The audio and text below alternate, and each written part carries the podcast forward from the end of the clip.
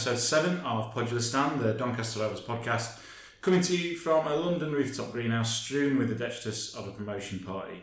Uh, my name is Glen Wilson, editor of Popular Stand, officially the best fanzine in football, and joining me between the champagne corks and streamers are editor of the London Economic, Jack Peat. Good evening. Good evening, Jack. And former film editor at NME, James McMahon. Uh, NME.com actually. They didn't trust me in the Mac. like, They're Easier to erase on yes, that. yeah, fair enough. Um, before we crack on, then, before we get on to uh, sort of latest uh, quick departure from the fourth tier, just want to go back to a couple of things that we touched on in um, episode six of the podcast. I feel like it should be like a sound effect. Sort of like a reminiscing sound Yeah. effect. Uh, now, firstly, you might remember we, we touched on uh, a curse on Belle Vue, uh, curse on Belle Vue, and it's, it's lifting with a stone owl. It turns out we were, we were sort of mashing up our folklore somewhat and just like banging them all together. So the owl thing is separate to the curse. I knew that. You knew that. Oh, Well, you, yeah, you didn't make that point last time. No, I did didn't. No, I didn't know that. I, Okay. it's, it's the owl. So basically, the curse thing. I don't. I've heard a lot about Okay, the owl thing. you didn't know. Someone who isn't a Rose fan told me, and I was a bit like, I don't. Okay, I so- didn't know my club. So the owl thing, then, just to clarify. So originally it was a real owl. There you go. Your face says you don't know this. So you, there was a real owl that lived in the rafters in the old pop side when the pop side was huge. You know, the old covered roof there. Right. And sometimes if you know at a night game the noise would get quite loud, and the owl would like fly out over the pitch, and that was seen as a good omen for Rovers. But then when they reduced the size of the pop stand in like the late eighties, and because of the subsidence, um, obviously the owl's home was gone, and that was seen. as- So there was this like bad luck thing because Rovers' fortunes had got worse. I mean, I've even heard this. obviously it's Yeah. that coincides. Never It's, it's like late eighties and early nineties when Rovers were generally pretty terrible. And it was So- because of the owls. Yeah, Obviously because they were, not because yeah. of mismanagement or poor team selection, all down to the owl. Uh, So that's why John Ryan, Are there any good matches? the owls, yeah. John Ryan brought back this stone owl to um, try and bring back good fortunes and put it in the roof of the main stand instead. So that's the owl. This is wild. I I don't even. I don't know who Rose are anymore. So, so that's the owl thing. Um, the curse, which was different, which was the one you were told about. Who told you about the owl? by the way? Oh, sorry, it was Stockton Rover who clarified about the owl for me on uh, the VSC forum. So thanks to him. The Traveller's Curse, which was which was placed on Belle Vue by a group of travellers that were asked to move to the car park. Yeah. Yeah, that was your background to that. Um, apparently, the way to lift that, or that for that to be lifted, needed either three Irishmen or three Scotsmen to play for Rovers on the pitch at the same time. Sounds like a No joke. one's no yeah no, no one's thing is no one's quite sure. I've been told it's three Irishmen. I've been told it's three Scotsmen, but no one really knows. And I don't know why that would lift a curse. I mean, what, what, what, what, what, what was the curse? Though? I don't know. Bad- You you brought it up. No, well, like uh, I believe because I, I, I was told by a steward when I was probably like fourteen or fifteen, and uh, he was like, you know, it, it was almost like the curse was like Rovers would never achieve promotion, uh, like whilst they were at Belle Vue. Obviously, it did.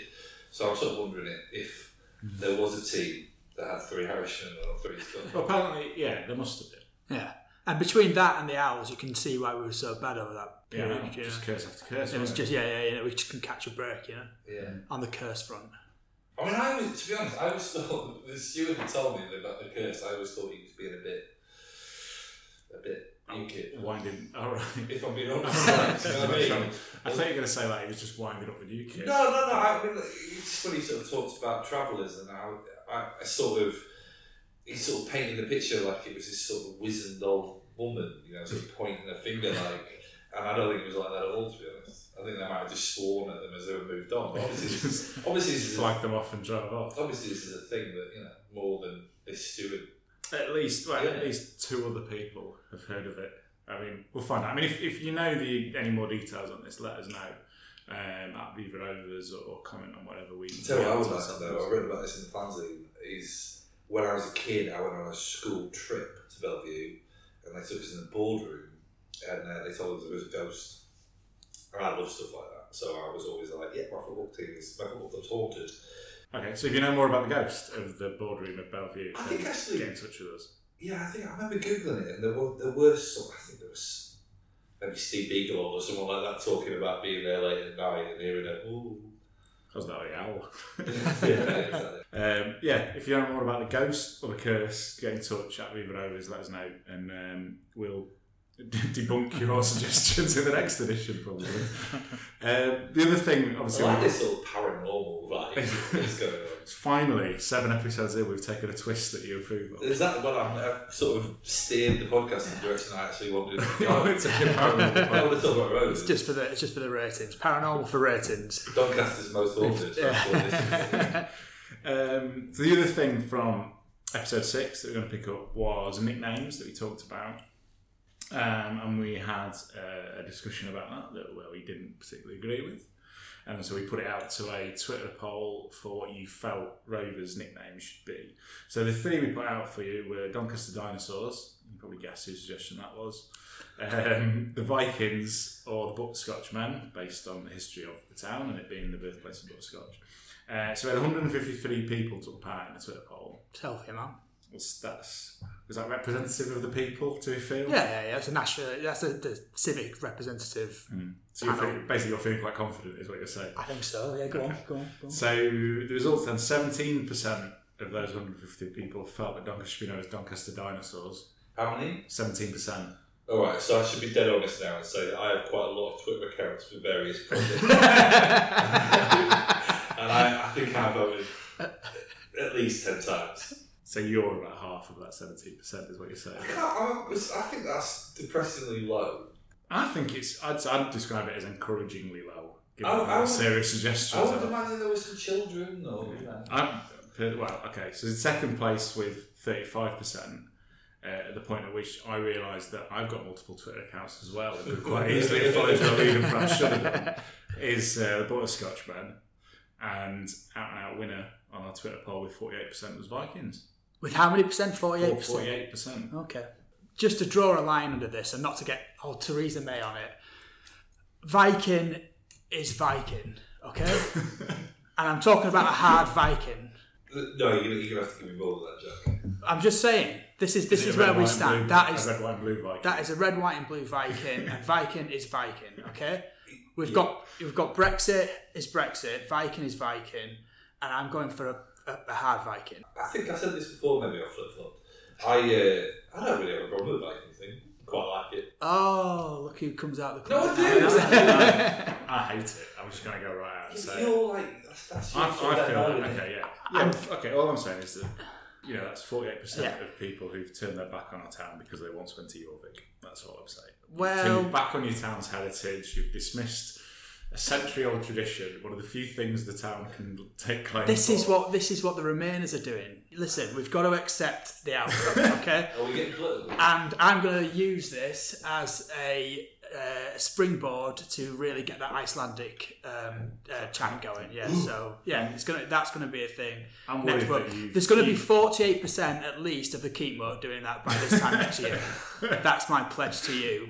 I'll worry that you've rushed into Viking without giving any thought or consequence to how you implement Well, Vikings after the vote. Okay, So well, I'll give you a two-year transition. All right, I'll invoke some article soon, and I'll give you a two-year transition. But by this time next year, we will all be ooh-ahing and Vikering um, on the terraces of the Keepmoat Stadium, and that's my promise. I am really hoping that I can find the receipt for that dinosaur costume.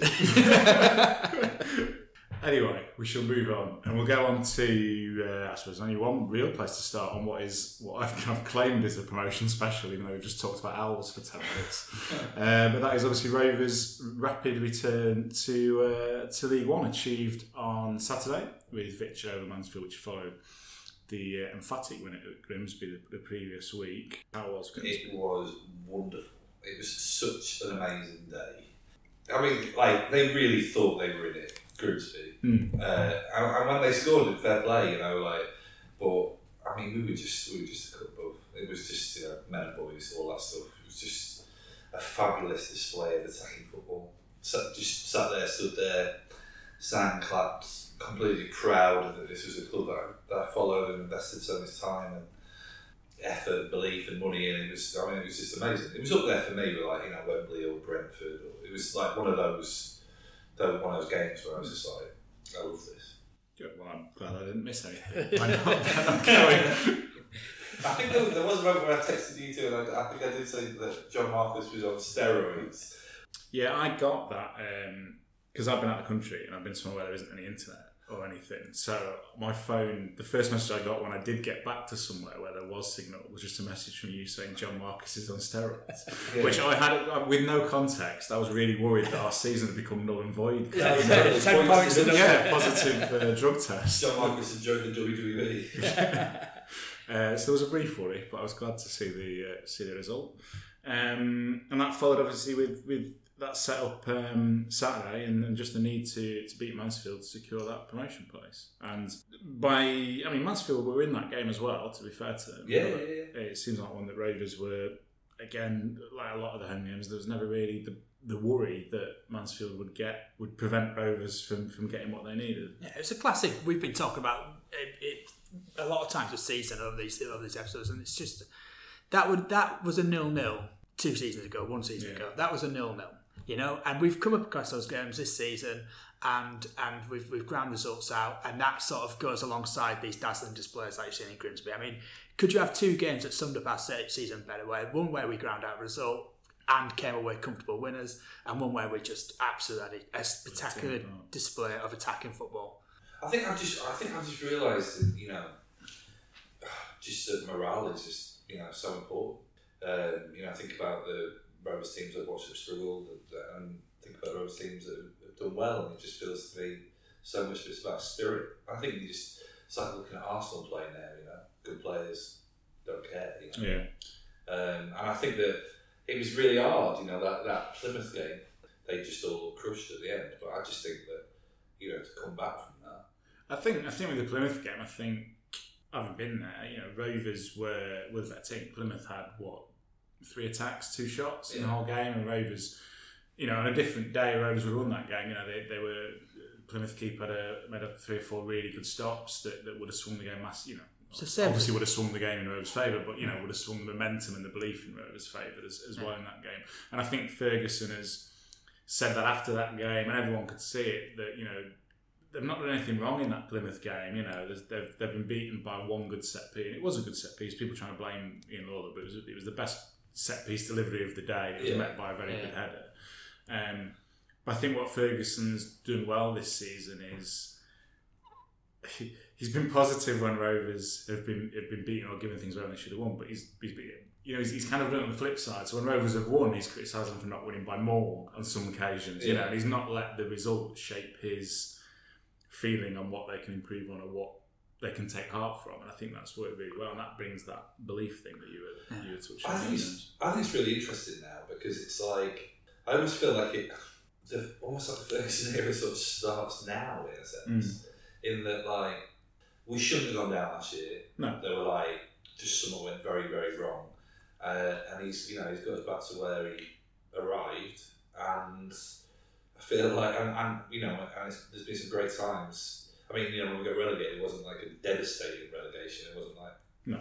uh, like I felt about sometimes when we dropped out of the league. But, you know, I feel like now it's like, all right, you know, we're back at what I think is our, you know, natural level. And, um, you know, what can we do now?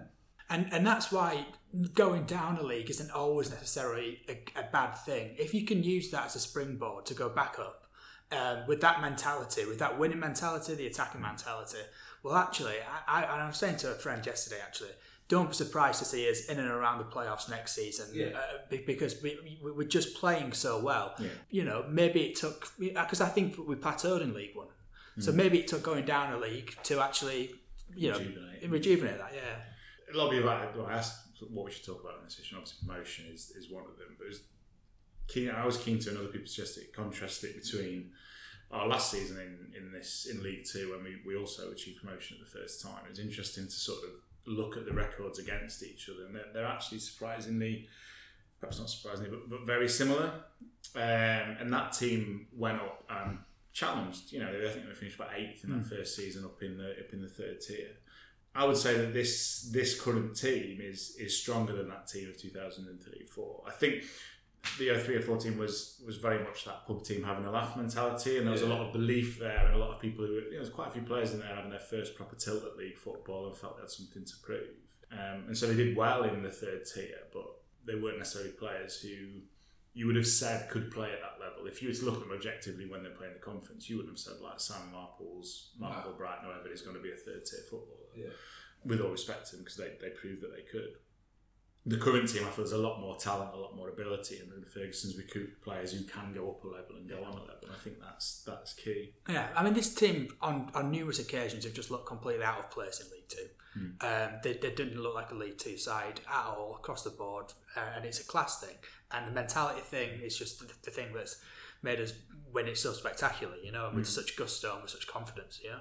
The points we've highlighted this season as being potential weak points in the team, Rose obliged to address them, or you know, or, or players returning have addressed those for. So bringing in Lawlor, I think, brought a lot mm. more certainty in, in the goalkeeper position. Baudry getting fit, McCullough getting fit, Alcock returning to fitness, sort of alleviated a lot of concerns people have had about the defence. It's, you got to bear in mind that we've we've got you know that, that 2003-14 to go back to that had pretty much a set team all the way through the season more or less mm. whereas Ferguson's had to shuffle and change the pack not perhaps not in the attacking third but certainly defensively and it's, it's hard to do that and keep up the momentum in, in the way that he has done so I think he deserves a, a lot of credit for that and the, and the players too Yeah, I mean, you can remember those first couple of months. You know, it was like, you know, it was, it was erratic, and you know, you always going, well, you know, he hasn't, he hasn't really got his, his first team yet because of injuries or players coming in late or whatever. And it has been like we, we, we sort of steamrolled, it, steamrolled to like where we are now, but at the same time, has, there's been some drama as well. You know, Mm. it hasn't, Yeah. hasn't been easy sailing. No, and I think that just just um, there, there was there was an article a couple of months uh, or a couple of fanzines back, or maybe yeah, that um, and it was it was sort of like Fergie stick with the winning combination. This is what's going to take you through. And I think that as- as much as that's true, I think what he's done really good is that. He's, he's been pragmatic and not responsive in a lot of occasions. You know, he's actually there's you can see the change the, the team being moulded as the season went, but rather than as a response because we've lost three on a bounce, it's actually been before that happened in the first place, and that's sort of that's a counter yeah um, argument to, to to sort of status quo when when things are going well, keep him. You know, if it's not broke, don't fix it. All that kind of stuff. Well, actually, if you can, you know, it, it, it just seems like Ferguson's been so dedicated and committed to the team since the moment we went down that he's in week in week out looking at Yeah. what's what's to come, how the team needs to be changed before we hit that rut. Um, to mention that, I mentioned players coming back, players back into contention. Um, Luke McCullough, one of those who's played the last last three games, back from injury quicker than the most expected, I would think. Yeah, just to yeah, state that I'm a completely independent man. But my dad told me to say um, that since he's come back from injury, he looks physically stronger um, and has slotted into the holding midfield in midfield role. Uh, McCullough, that is not your dad. uh, no, well, yeah, he wishes he, he did, which was a response to the last fanzine. But um, but yeah, because, yeah, so he's he's right, and that's that's a really important position, um, namely because it, it allows what's happening up front to happen. Yeah. I was going to say, oh, McCullough, yeah. I mean, no disrespect to Niall Mason, who's been filling that position since uh, Jordan Houghton's injury, who I think's done, a, done a, what I'd consider a reasonable job in there, but not a player would anyone would have suggested go into that holding midfield role. And I, I say I think he's done well. I think he's been effective. Yeah, he's mishit the odd pass forward or perhaps rushed a, rushed a pass man. McCullough comes in and instantly doesn't do that against against Plymouth, who are arguably you are the next best team in the league. McCullough came straight in, first game back, didn't miss it a pass all, all afternoon. You know, it was just that calmness personified to Yeah, take his time, take a touch, find the pass. And he did the last one, he, like you said, Jack, he does that role when he frees up the players in front of him to go and be creative. yeah, But he moves and recycles the ball so well, and that's what Houghton was doing earlier Yeah. this season and, and was being a big boost to it. Was having McCullough back doing that and just come straight back in with the confidence to do it is, is a real good boost going into next season. And if you think from a defensive standpoint as well, what it may must be to have two strikers that are just complete whiz kids causing havoc off the ball, hmm. a attacking midfielder who's doing the same thing, and then someone who's got the nous to find them as well. Never, never, you know, not not even mention what's going on in the wings or anything Yeah. like that. It's going to be an absolute nightmare to, to, to deal with, you know. Yeah. Earlier this week was the EFL Awards. Um, Rovers continuing their, their season of success, sort of almost swept the board, if you like, for pretty much Really everything hard they doing looked this to. podcast around that feeling smug. it is, isn't it? It's it's just been Yeah. like Yeah. fan, fanzines are normally at their best when you've got a lot to moan about, a Yeah. lot to whinge Yeah. about. Don't Um, worry, it's down the line. But I'm sure that time will come again. But in the interim, it's, it's just like joy after success in it. So yeah, fellow awards on uh, Monday, Rovers managed to come away with four four different awards. League Two Player of the Year for John Marquis, uh, Manager of the Year for Darren Ferguson, Player in the Community Award for Andy Butler, and, and Supporter of the Year for uh, the nicest money football, Paul Mayfield. So pretty emphatic sweep, and and I think as well as obviously we we talked we mentioned Marquis earlier on, but uh, as well. Well, Cops was nominated cops is not. That's you know what I was going to go on to say. Really, to to for Marquis to win League Two Player of the Year over Coppinger, his teammate, for what Coppinger's done this season in, in leading Rovers at his age with his dedication. You know, there might be a temptation for the whoever's giving out the awards to go with the sentimentality vote and give that to Coppinger to sort of put yourself in a position where that isn't considered Yeah, from the, just the sheer number of goals he's, he's wellied in over the season. It's, Yeah. it's quite a feat. is there a lifetime achievers award that, is, that they might be hanging around for, like a you know, like a sports personality thing? You know. Uh,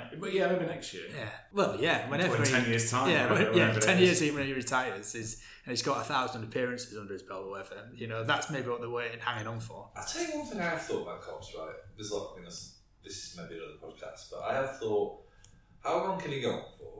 I think about that all the time because it doesn't feel imminent, but at the same time, I do think the end sometimes comes quite quickly with footballers. The other thing I thought is he's like the only player of like my the only rugby player of my lifetime who I have thought there could be a stand named after him. There could be a statue. Yeah. I'm kind of a bit like, is that something we would do? I don't know. That's a good shout, you know.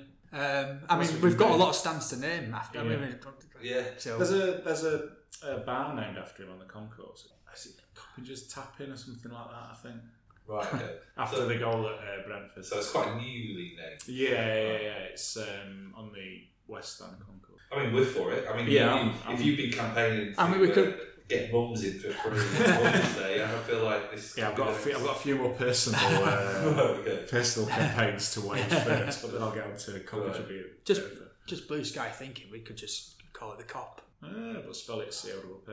Aye. There we go. Done. yeah, yeah, no. We don't. to- uh, yeah, we don't let's need solve the next problem. There we go. And let's not bother with the Twitter vote because it'll come back known as the painter or something like that. or something else. yeah, copy, copy face. Uh, Darren Ferguson, we- we've touched on as well, manager of the year. I think for, for him to be given the opportunity to to prove his worth and have a proper tilt at it this year was, was really good and really key. I'm, I'm, I was really happy that Rovers didn't dispense with his services at the end of last season, as, as disastrous as last season was. Yeah, and it was sorry. It was just how he went back into the seat to, hmm. to, to sort of went back about his business as soon as that got sort of swept aside, and that's not an issue. I was, I was told by quite a few people at the club, like back end of last season, I mean, no one wanted Rovers to go down, obviously, but what they said was Ferguson had plans Yeah, for what he wanted to do, regardless of where Rovers finished, Yeah. whether they went down or stayed up. He had long term plans, and he hadn't not quite done the Paul Dickov of will they stay up. I don't know, as he liked to Yeah, mention yeah. James a few times, but he, he'd done the like, okay, if we're in League One, this is my plan. If we're in League Two, this is my plan, and like that leads into what you're saying, Jack. Yeah. and clearly showing that he was committed. From, Yeah. from the off. and I think we would like to just Doncaster Rovers also has always been we aren't, we aren't a sacking club, Mm. um, and, and and there you go. That's that's evidence of, of, of why you know. Have you ever wanted, you hate second back, Yeah, generally. Yeah. have you ever wanted a manager gone? Other than like Mark Weaver or. I felt Dickov went at the right time, Right. always got dispensed of at the right time. I felt like that needed to happen. Yeah. Um, I wasn't unhappy when Saunders went, but that's about it. Right. No, I, I, I always go back to this uh, this interview I had with Fergie really early on in the season, and uh, he kept making this point, know, like Rose was a good was a good club, top to bottom, and you know the people the people at the club were good people, and but also talking a bit about like how he has something to prove, you know. So I don't really like hearing people talk about how about their insecurities and stuff, and I'm just pleased for him to be honest that he's sort of managed to slay those demons, you know. I think the other thing with Ferguson is he gets what Rovers, and that's what comes back to what you just said about it being a good club, and, and Ferguson gets that and gets what Rovers are, are key to do. And you see whenever Rovers do these, um, like the junior takeover day and things like that, Ferguson gets involved, Yeah. and he's not like hesitant to it or reluctant Yeah. to it. He accepts that that's you know, uh, is enthusiastic about it and gets involved, and he appreciates that's what a club has to do in the local community, and I think that's reflected in the other awards that, that Rovers won at um, those EFL awards with, with Andy Butler, particularly getting the, the Player in the Community award, which I think is, is a great achievement Yeah. and testament to not only Andy Butler but also the work that the club's uh, community side do. I think that um, Dulwich Hamlet down down here made a point the other day. I think you know everyone always puts puts their success in terms of um, the, the, the gate receipts on, on, on, on the fact that it's Brixtonites hipsters and some kind of political movement there. And I think that to an extent there is because some of the stuff they're doing is actually more political than they think. You know, and one one of it being the work that they're doing in the community and they do excellent things in the community. And actually, I think that, that that's just as responsible for why people are coming through the gate as um, why why you sort of uh, the, the rabble is there. Um, you see so many families down there. Yeah. you know. It's all great to see, and and, and the work that, that, that Rovers are doing equally will pay long term dividends, and it's just it's it's the right thing to do as well. You know, I mean, foot, football has changed. It's, it's not the, you know, it's not the game on the terraces and in the crowd. It's not the game it was when we all started going to watch by any stretch of imagination. I mean, my my other half doesn't like football. She's not a football fan. She sort of tolerates it by proxy with knowing that I will talk about it and we'll go and watch it. She's been to a few games. She's been to Dulwich Hamlet, Yeah. as you mentioned, Jack, and she enjoyed it there because it was because it was so different. Because it was so it was a different makeup of crowd as what she'd anticipated. There's a lot of families, a lot of mm. females. Similarly, as you know, she's been to Rovers and she's enjoyed it, and Yeah. she's enjoyed being part of the crowd at Rovers and, and seeing things. And I think that's testament to the Yeah. work that, that the club's doing Yeah, to make yeah, it feel totally. more, more inclusive. And, and like I said, Butler, as a Doncaster lad and getting involved in things, obviously appreciates that and Yeah. has committed to it. Well, I, I think it's, I think it's amazing. Like you know, if you if you got anybody going into your school, like to Mm. be like you know, this lad came from within a you know fifteen mile radius of where I am right now, and he's a professional footballer. It's Yeah. amazing. So move on then. Now we move on to a topic that you suggested, Jack, Yeah. on the basis of Rovers' upcoming trip to Colchester on Good Friday. I mean, it speaks for itself. It was you, you suggested we talk about terrible stadiums.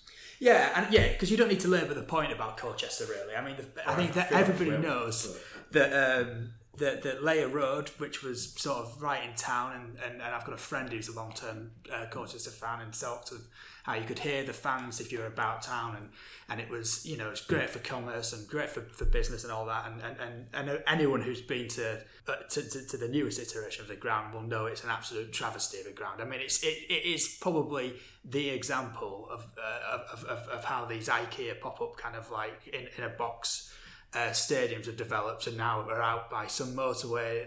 There's no pubs, which is a travesty.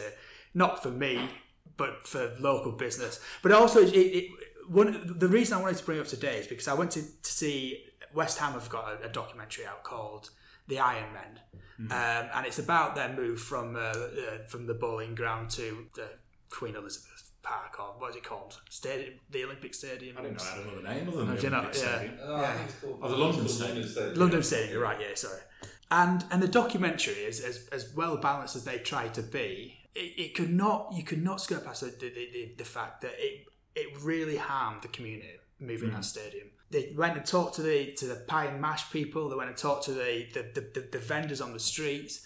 They went into the pubs and they went down to the guy who sold a fanzine. He sold a fanzine every every uh, home game on this ladder, and he did the same thing every week. And he said, Hang on. Ladder. Yeah. I haven't tried that yet. You want to watch out for this guy. He's really good, but he stopped doing it. He stopped doing it um, because of this move. And and what's more, the business rates for people around around that area because it's all sort of you know are just completely unattainable for for, for any local trader.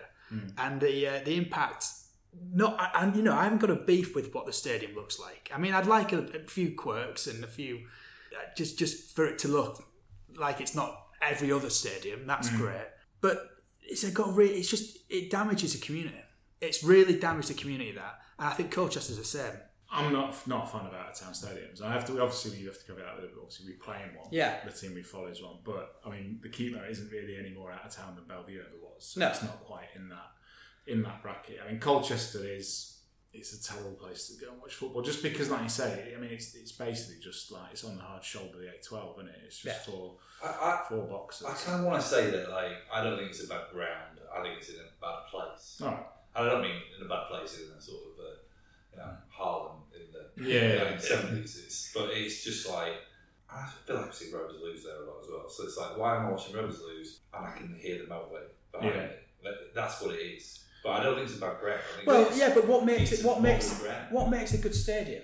You know, a lot of the things it doesn't have. This Indeed. is where I concede. You know. it's about what's what what's what happens before you get into the into the ground. There's a lot of it, you know. Yeah. Um, and that's that's just a depressing place to have for these There's a there's a lot of these. I look on. Um, did a bit of research before this podcast because you know it's nice to look like we've had an effort.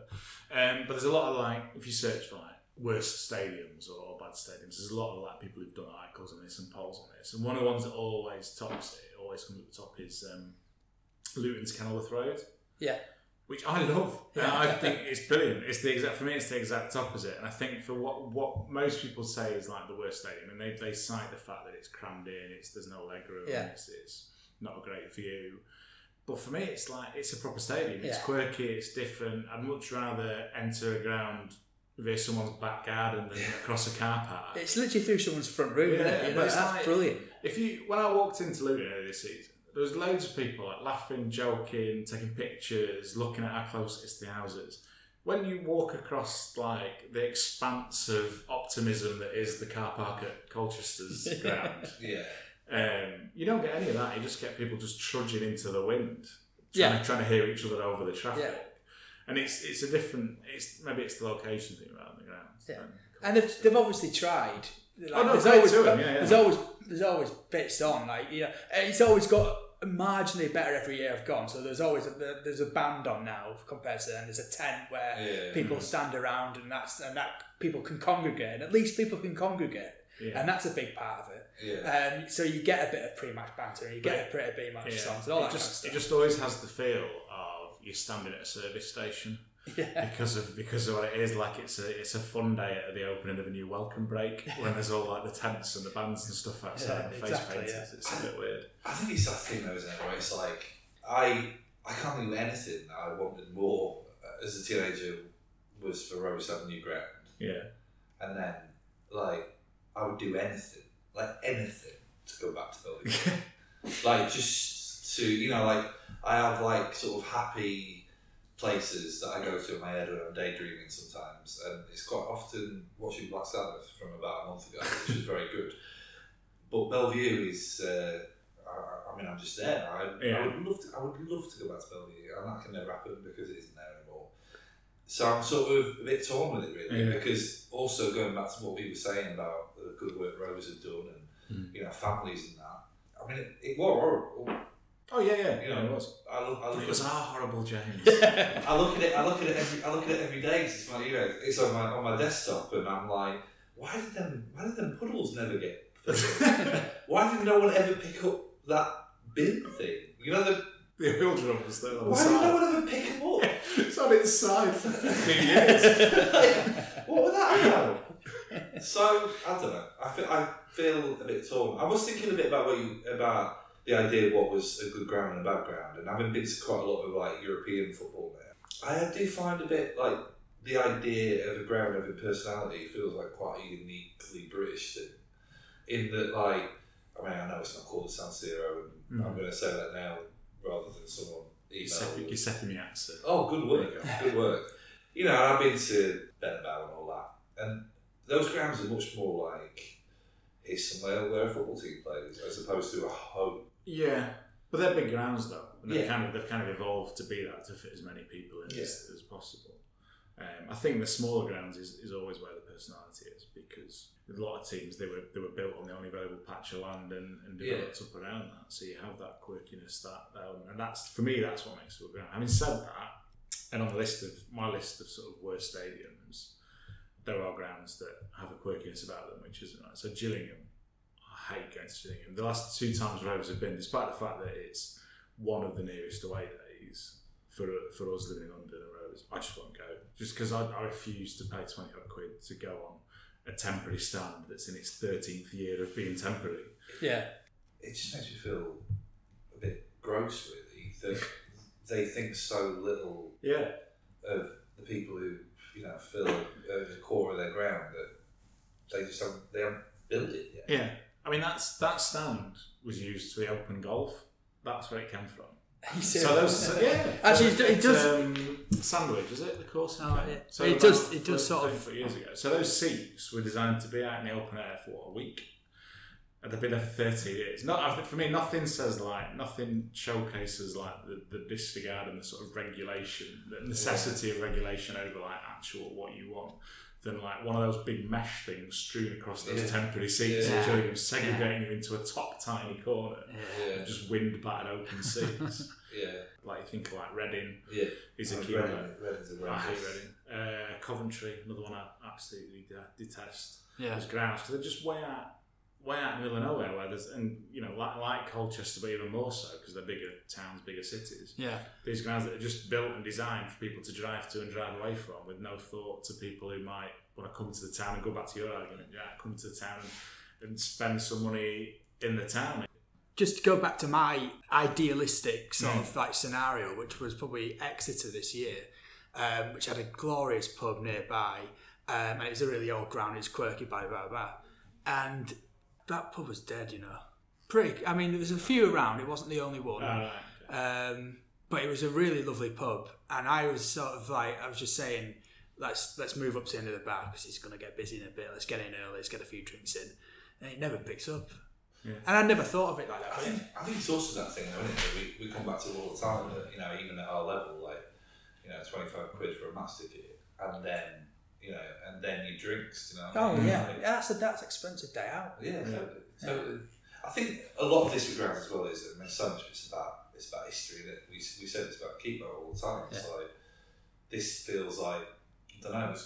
I know anyone at the club would probably detest me saying this, but it felt quite amazing to see everyone on the pitch. Yeah. it felt like a bit of history Yeah, about yeah. this, you know, ground that hasn't had it yet. Really. Here's another one as well. It would do you think that the people who are doing this podcast in thirty years' time and the talk of Doncaster moving out of the Keepmoat would look at Ke- Keepmoat and say, "Oh, we can't move out of Keepmoat. It's our home." You know, and maybe it's just a time thing. Yeah, you know. it is. It's, And- it's and- what you grow up watching, isn't it? Yeah. it's what you grow up being. If, if you know, if you've started following Rovers in the last what is it now? Keep on ten years because you know, if not as a Johnny Come Lately, whatever you want to call it. Even if you are Johnny Come Lately, who cares? Um, if that's what you know and that's where you've experienced things like Saturday, like um, the comeback against Crewe of the year, the, the Johnstone's Paint Trophy yeah. semi, the the playoff semi you think of all those things, those memories are intrinsic to where you've experienced them. Yeah. It's not just the game, is it? Yeah. And that's probably why we reminisce and think fondly of Belle Vue. But Yeah. For me, the Keepmoat is it's taken 10 years, but it does feel like home now. Yeah. It does feel like Rovers' home ground. You know, I see the same faces in the same areas of that ground, you know, especially selling the fanzine before the game, you see the same faces, and it feels like a home ground.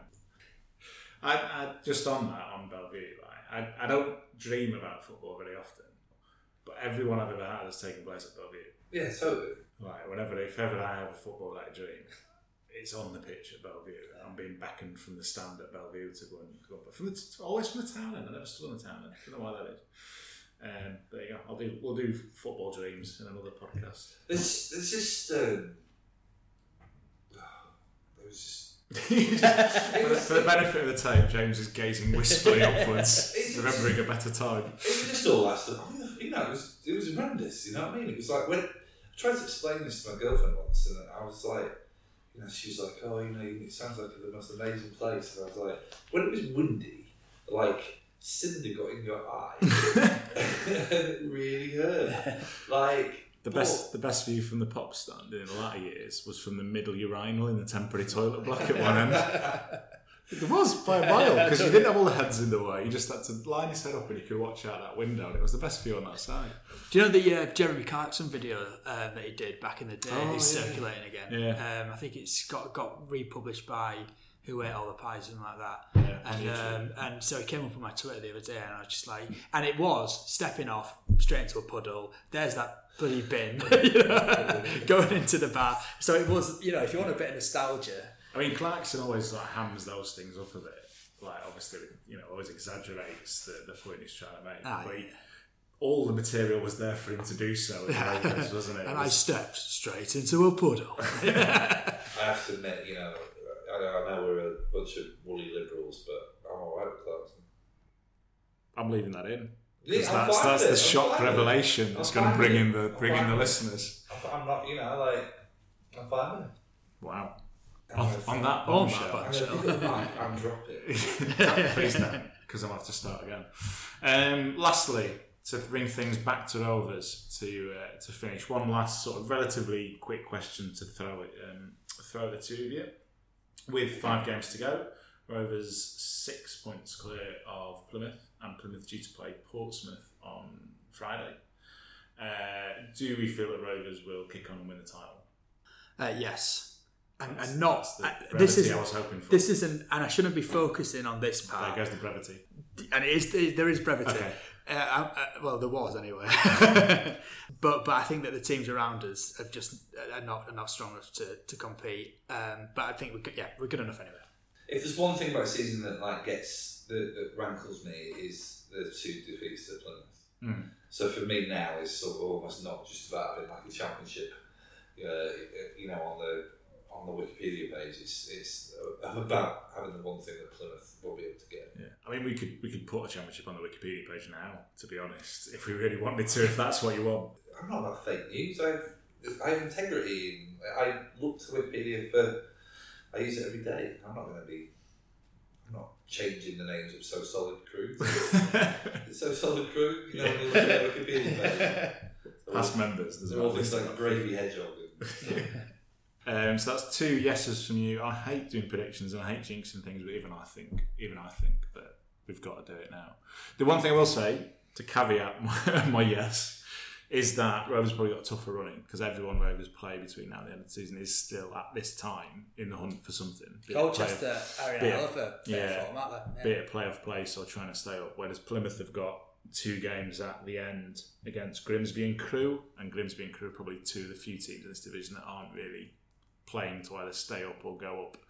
How many go down against? Just two. Just two. Yeah, we've got a Hartlepool. That's sort of though, isn't it? Oh, Newport are catching Hartlepool. They're a lot. They're a lot closer now than they were before I went away.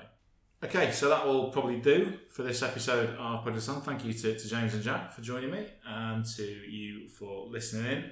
Uh, don't forget to tweet at Viva Rovers with your with your worst stadiums, your, your explanations of the curse of Belle Vue, your memories of ghosts in the boardroom, or anything, any other Any in, any inaccuracies that, that will have yeah, correct us on all Yeah. the things we've got wrong, and any other parano- paranormal activity that you want to Well- share with James, even if you've made it up just to keep us going over the summer months, would be would be grateful. That's the Um, werewolves as well.